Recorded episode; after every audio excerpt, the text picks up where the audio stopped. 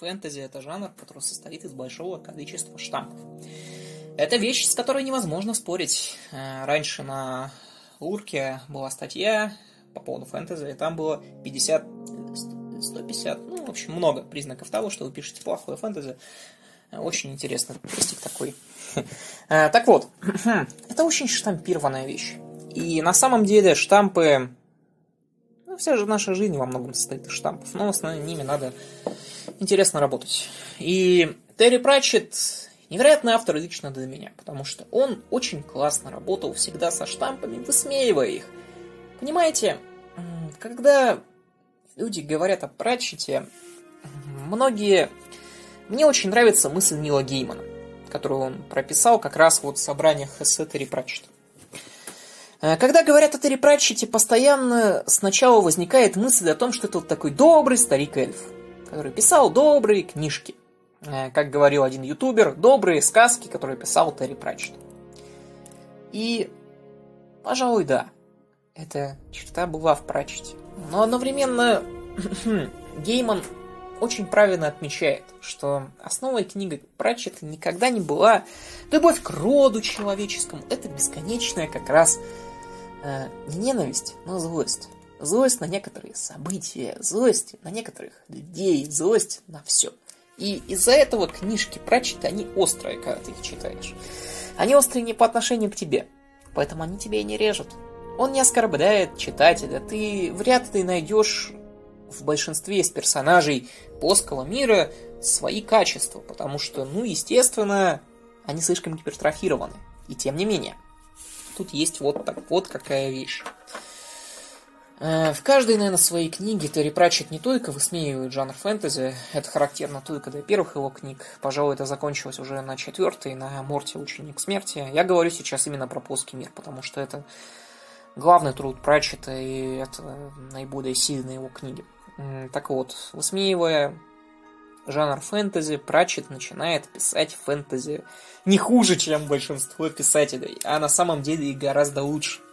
Потому что в его представлении фэнтези становится живым, гипертрофированное, чудовищно гипертрофированное, созданное таким, чтобы быть гипертрофированным. Фэнтези начинает жить. И почему? И это по-настоящему интересно. Когда мы говорим о том, что вот кто-то сатирик, кто-то не сатирик, мы всегда воспринимаем, ну, начинаем искать шутки, смеяться. И на самом деле дело вот в чем. Сатира отличается от комедии одной вещью одной маленькой. Комедия, она как бы посмешнее. А в сатире всегда есть какая-то мысль. Мысль, которая высмеивается. Мысль, вокруг которой все и крутится. И поэтому великий комик, он всегда отличается от комика посредственного тем, что он несет какую-то мысль во голове своей. И это крайне интересно. И Терри Пратчетт всегда в своих книгах выражал определенные мысли, что прекрасно. Понимаете? Книги Пратчета ведь не только о том, что вот есть городская стража, в ней есть двухметровый гном, в ней есть Самуэль Ваймс, который спивается долгое время, Шноби Шномс, Фрэнк Колон, Сержант Англ. Э, конечно, это там есть, но основа тут несколько другая. Основа тут бесконечный такой борьбе со стереотипами попыткой показать не только штампы фэнтези, но и штампы нашей жизни. Э, понимаете, само устройство Анкмарпорка как города, оно ведь во многом такая же насмешка над, не знаю, условным Лондоном, условными городами, которые стоят на грязных реках, э, невероятно грязных. Э, и даже вот эта вот гильдия бесконечная и сам Патриций, это, некое, это некий разговор о том, насколько вообще есть эффективные системы. Терри Пратчет не просто сатиризирует, он доводит все до абсурда, но этот абсурд все равно смотрится от чего-то невероятно живо, и это интересно. Сундук, который бегает за Ринсвиндом, разве он не выглядит живым? Он выглядит живым. Хотя это, гип, это абсолютная гипербола, э, невероятная. И в этом есть определенный интерес, потому что надо, вот, каким надо быть автором, чтобы прописывать такие книги, чтобы они были невероятно живыми. Э, если мы посмотрим на книжки Терри Пратчета, в них не так много описательного момента, в них невероятно много диалогов, и если описательный момент и присутствует, то он очень часто сатирического толка. И это тоже невероятно классная вещь. Э, Терри Пратчетт смотрит на такие явления, как смерть, э, как инфляция, как, э, не знаю, почта. Он смотрит на них крайне насмешливо. И из-за этого все это смотрится живым. Потому что вот в чем смысл. Несмотря на то, что злость двигала, наверное, Терри Пратчеттом, в своей книге он ее не то, он не пропускал в прямом смысле. Э, его взгляд на условную стражу насмешлив, но связан с любовью. Терри Пратчетт очень любил мир, который он создал, и это видно на каждом шагу. Он любил стражу, и это видно. И Ваймса он любил, и ведьм, и смерть. И они все предстают какими-то живыми. В них... Э, Аберкромби говорил о том, что для того, чтобы сделать персонажа живым, надо дать ему какую-то запоминающуюся фишку. Понимаете, вот у Терри Пратчета есть персонаж смерти. И у смерти есть кружка, которую ему подарила внучка. И на ней написано «лучшему дедушке в мире». И насколько это мило, и насколько это классно, что у смерти, этой хтонической силы, которая вот существует, есть кружка с надписью «Любимому дедушке». Разве это не прекрасно? Разве это не здорово? Разве это не игра со штампами фэнтези, э, где вот эта смерть, это бесконечный штамп, это старуха с косой, и вот вам смерть, который вполне себе классный парень, с которым можно выпить, который иногда пытается забыть себя, но он не то чтобы не уверен, он все еще остается этой хтонической силой, но все равно, скажем так, он очень человечен, и это очень классно, и это мне очень нравится. Так вот, говоря еще о плоском мире, гипер мелочь и прочее, и прочее, понимаете, опять же, Пратчет ценен, наверное, своим восприятием реальности. Не только, понимаете, это очень классно брать вот эти гипертрофированные события и накладывать их на реальную историю. К примеру, есть книжка «Ночная стража», книжка, которая мне крайне нравится – и в ней как раз есть... Ну, по сути, она построена вокруг революции.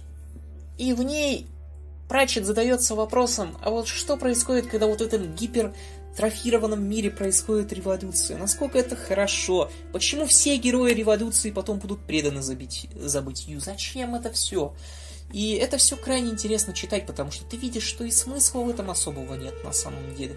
Что это некое выступление. И понимаете, конечно, там есть классические прачетовские моменты, когда там бабушек забрасывают на баррикады, и они там отчитывают своих внуков, которые служат в страже, которые пытаются подавить восстание. Но мы все равно видим серьезную мысль. И у Пратчета очень много серьезных мыслей, которые вроде бы связаны непосредственно за... Вот они немножечко кажется, что за, но за пределами книги, но они там. Книга «Интересные времена», которую я крайне люблю, которая описывает вообще Китай во время перемены династий. И она неплохо передает даже сам китайский дух на самом деле. И это крайне интересно. Там есть персонаж школьного учителя, который, который просто-напросто устал от школы и захотел стать варваром. И это тоже великолепно. Даже сама мысль про Коина варвара. Что будет, если Конан варвар постареет? Разве она вот оказалась бы крайне простая. Насколько там классная реализация. Этот Коэн варвар, который хоть и старый, но он все равно остался тем самым Коэном варваром. Варваром. И как пародия это смотрится невероятно. Но они расцветают новой жизнью. И это просто замечательно. Существование незримого университета. Это блестящая вообще аллюзия на современные университеты вообще в принципе во всем мире. Э, потому что там существуют э, большая часть профессорского состава там просто-напросто сумасшедшая, работает там от силы пара человек, э, устраивает это, по сути, свой тиран, и все это смотрится весьма странно. И незримый университет, он в целом-то весьма бесполезная вещь. Большинство э, непосредственно кафедры на нем не нужны вообще никому и никогда не были нужны. Э, самое лучшее, что делают профессора, это едят, и они крайне любят именно это свое мероприятие. Э, и это великолепная сатира, на самом деле, на вот современные университеты. И таких много. И Прачет в этой сатире, он очень надсмешлив и над человеком, и над классическими явлениями. Прачет это не глупый человек. Понимаете, есть такие книги русские, там, с авторством Бедянина, с авторством Громыка, ну, Громыка в меньшей степени, Громыка, наверное, все-таки автор неплохой. Э, которые пытаются писать тоже юморное фэнтези такое. И там еги уровня, не знаю, 60-х годов, абсолютно не смешные, абсолютно бездарные, абсолютно глупые. И одновременно мы видим Пратчета, который как бы высмеивает огромное количество явлений, который просто более глубокий. Он не более смешной. Понимаете, если взять какие-нибудь анекдоты из Пратчета, то ты так типа, а, ну, такое себе, наверное. Но в то же время он настолько более многоуровненный, что ли. Пратчет никогда не был глупым человеком. Если вы почитаете его эссе, если вы почитаете вот непосредственно то, о чем то, как о нем вспоминали, то это умнейший человек, который Аристотеля читал, э, и который начал там с Толкиена, и который читал огромное количество литературы, связанного с большим количеством культуры. Большинство его книг это отсылки на всякие классные непосредственно, не классные, точнее, а знаковые события для культуры английской. У него есть книги, которые прямо отсылаются к Шекспиру, у него есть книги, Опять же, даже, по-моему, книга «Монстрячий взвод» — это переложение какой-то книги. И насколько это гениальная вещь, опять же, книга «Монстрячий взвод». Я сейчас немного спойлерну, поэтому, если вы не хотите, на полминуты вперед мотните. Э, это история про войну, но история про войну, которая от лица женщин, причем настолько классно написана. Понимаете, в ряде современного феминизма, э, когда говорится о том, что женщина должна заменить мужчину и прочее, что женщина не хуже во всех аспектах, в чем я согласен, пожалуй, хоть и не во всех оттенках данной риторики. А, смысл вот в чем, смотрите, то есть э, монстрячий взвод это про то, как правда женщины совсем по-другому смотрят на войну. И это прекрасно, это замечательно. И там настолько много смешных поворотов этих сюжетных, которые до это в целом характерны. И он высмеивал вот такое количество социальных явлений, государственных явлений. То есть, к примеру, книжка почтарения. Я настолько не хотел ее читать. Я настолько не хотел смотреть фильм про нее. Потому что, понимаете, когда вы слышите название почтарения, вы прекрасно понимаете, что эта книга связана с почтой.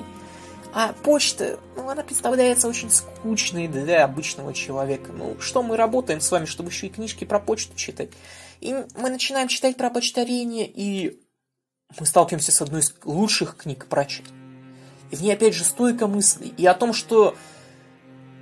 И банальная мысль о перевоспитании, о том, что мошенник иногда ну, что все мы в каком-то смысле мошенники. Иногда мошенник может послужить службу государству. И о том, как, к примеру, олигархи используют приватизированное имущество и перепродают его государству. Оно ведь там тоже есть. Ведь привет. И опять же вещи, которые знаете, одержимости, которые крайне любят описывать Пратчет, как тот человек, который булавки коллекционирует, а потом коллекционирует марки, как кот, который ходит каждый день по одному и тому же маршруту. И это, опять же, классные запоминающиеся моменты, которые делают книгу более крутой. Понимаете, когда почтамп начинает гореть, и э, главный герой вспоминает, что кот идет по тому же маршруту в очередной раз, пока почтамп горит, он бросается и спасает этого кота, а кот его даже не благодарит, кот пытается вырваться. И это невероятно классный момент, который характеризует всего прочета. Он и смешной, и в контексте, и он прописан здорово, и это реверс к тому, что мы уже знали про этого кота, и это настолько круто, что это просто трудно описать. И Пратчет мне поэтому крайне нравится. Это автор многослойный. Он, знаете, как в Шреке говорилось, да, многослойный, как лук. И Пратчет, он невероятно действительно классный. Есть такой термин относительно игр, он называется реиграбельность. Ну, сколько вы там можете... Насколько игру можно перепроходить. Книги Пратчета можно перечитывать раз за разом и находить там новые разные вещи, улыбаться, смеяться. И он не навеивает грусти. Хотя последние годы Пратчета, они были крайне грустными, связанными с процессами Альцгеймера. И все-таки Пратчет, он останется в истории фэнтези. Потому что это невероятный взгляд на фэнтези. Новый взгляд на фэнтези. Я не спорю, вы можете прочитать Пратчета, вам может не понравиться. Я встречался с такими людьми. Но это люди, которым в целом не близок жанр, и они немного не понимают. Э, понимаете, к примеру, человек прочитал одну книгу из фэнтези, и ему советуют, посчитай Пратчета. И он начинает читать Пратчета и думает, «Э, это же, это что такое? И он не понимает просто, что большинство из книг Пратчета это бесконечная пародия, это бесконечное высмеивание. А не только большого количества штампов фэнтези. Я советую начинать читать Пратчета после героического фэнтези, после эпического фэнтези. Вот наверните там, не знаю, Брэндона Сандерсона «Игры престолов», а потом начните читать Пратчета. И это просто поможет вам взглянуть на жанр по-новому. Потому что, знаете, можно сурово сидеть и смотреть на то, как белые ходаки идут. Сидеть на железном троне, воевать с драконами. А можно убегать от сундука, можно драться на вершине незримого университета с завернутой частичкой кирпичика в носке. То есть это тоже, и это тоже аналог фэнтези. И это очень сильно расширяет жанр и помогает взглянуть на него, помогает... Понимаете, самое страшное, что есть в нашей жизни, это когда человек не умеет смеяться, не умеет, он относится ко всему серьезно. Вот совсем далекий пример. Э, я как-то раз смотрел комментарий под фильм, под сериалом «Вот веду из The Shadows», и там был такой душнистский комментарий о том, что вот, э, снимали говна, я вот смотрел, там сериал какой-то дико занудный, про, по-моему, э, про космос что-то. Ну, я его не смотрел, название тоже говорить не буду, я уже и забыл. Помню, что что-то про космос, тоже недавний, пространство, что это, пространство действительно хороший сериал. И, он просто сразу, он говорит, э, почему, не сериал, выложи, да, мой любимый, нет, почему тут нет пространства? Потому что ты душнила, потому что ты сравниваешь несравнимое. Это, понимаете, Пратчета в своей жизни ругали несколько раз. Самый главный вот его объект хейта, когда его правда захейтили, это когда он не особенно лицеприятно высказался о Гарри Поттере. Точнее, он сказал, что, наверное, когда люди распространяют Гарри Поттера, они слишком, ну, Слишком много хайпа на этой книге. Переоцененная она. И Пратчета за это очень сильно загнобили.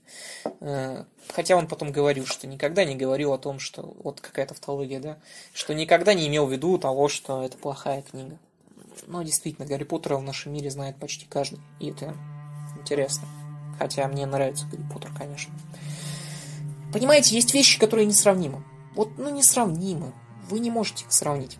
Давайте сравним Федора Михайловича Достоевского и, не знаю, Терри Пратчета. Вот там яркий пример.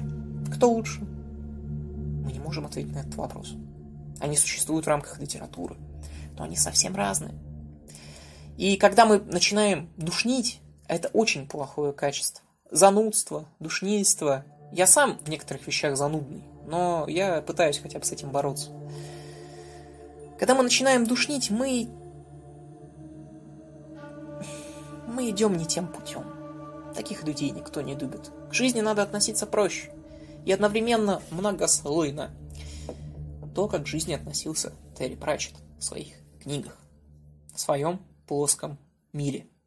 И это мне невероятно нравится в Терри Пратчетте. В том, что он писал сложные вещи простым языком. В том, что он описывал сложные явления, смеясь над ними. В том, что он невероятно сатиризировал. В том, что он создал Анкмарпорг. Насколько интересная вещь Анкмарпорг. Как-то раз я сидел и просто читал героические изображения от Марпорка, то, как он устроен, и мне невероятно нравилось. Атмопорг всегда мне напоминал аналог сегодняшней России, где ничего не работает. ничего не работает, никто не хочет работать. Мне это крайне нравится, потому что он становится сразу же каким-то родным. Это фэнтези, которое построено на неком отрицании, неком таком андерграунде, да? Я не про метро. Э, на том, что, знаете, вот есть такие вещи, вот есть фэнтези, там, не знаю, что еще Монти Пайден высмеивал. Вот скачет рыцарь, он идет убивать дракона, и он убьет дракона. Кстати, еще Евгений Шварц тоже высмеивал. И все будет нормально. Да это ж, это ж смешная вещь, если подумать. Она очень смешная. И над ней нужно посмеяться, чтобы фэнтези открылась вам с новой стороны. Терри Пратчетт, после прочтения Терри Пратчетта вы с куда большим удовольствием будете читать и других авторов. Не зря Пратчетт признавали и Сандерсон, и Мартин, и кто угодно. Потому что это автор невероятного толка. Он невероятно английский, и в то же время он невероятно понятный нам. Потому что вещи, о которых он говорил, они актуальны для всех нас. Но опять же, для того, чтобы Пратчета понимать по-настоящему, надо иметь фантазийный багаж. Это вещь необходимая. И у него действительно крайне много отсылок. Но даже без этого вы можете почитать и ловить его как веселую сказку. Но Терри Пратчетт силен как раз своей многослойностью. Это не только веселая сказка, это и сатира на большое количество событий, что мы с вами знаем. Поэтому, как говорится, Терри Пратчетт Rest in Peace. Хороший был человек, судя по всему. А мы должны радоваться тому, что он успел написать большое количество книг, которых очень интересно, которые очень интересно читать. Это все. Спасибо за внимание.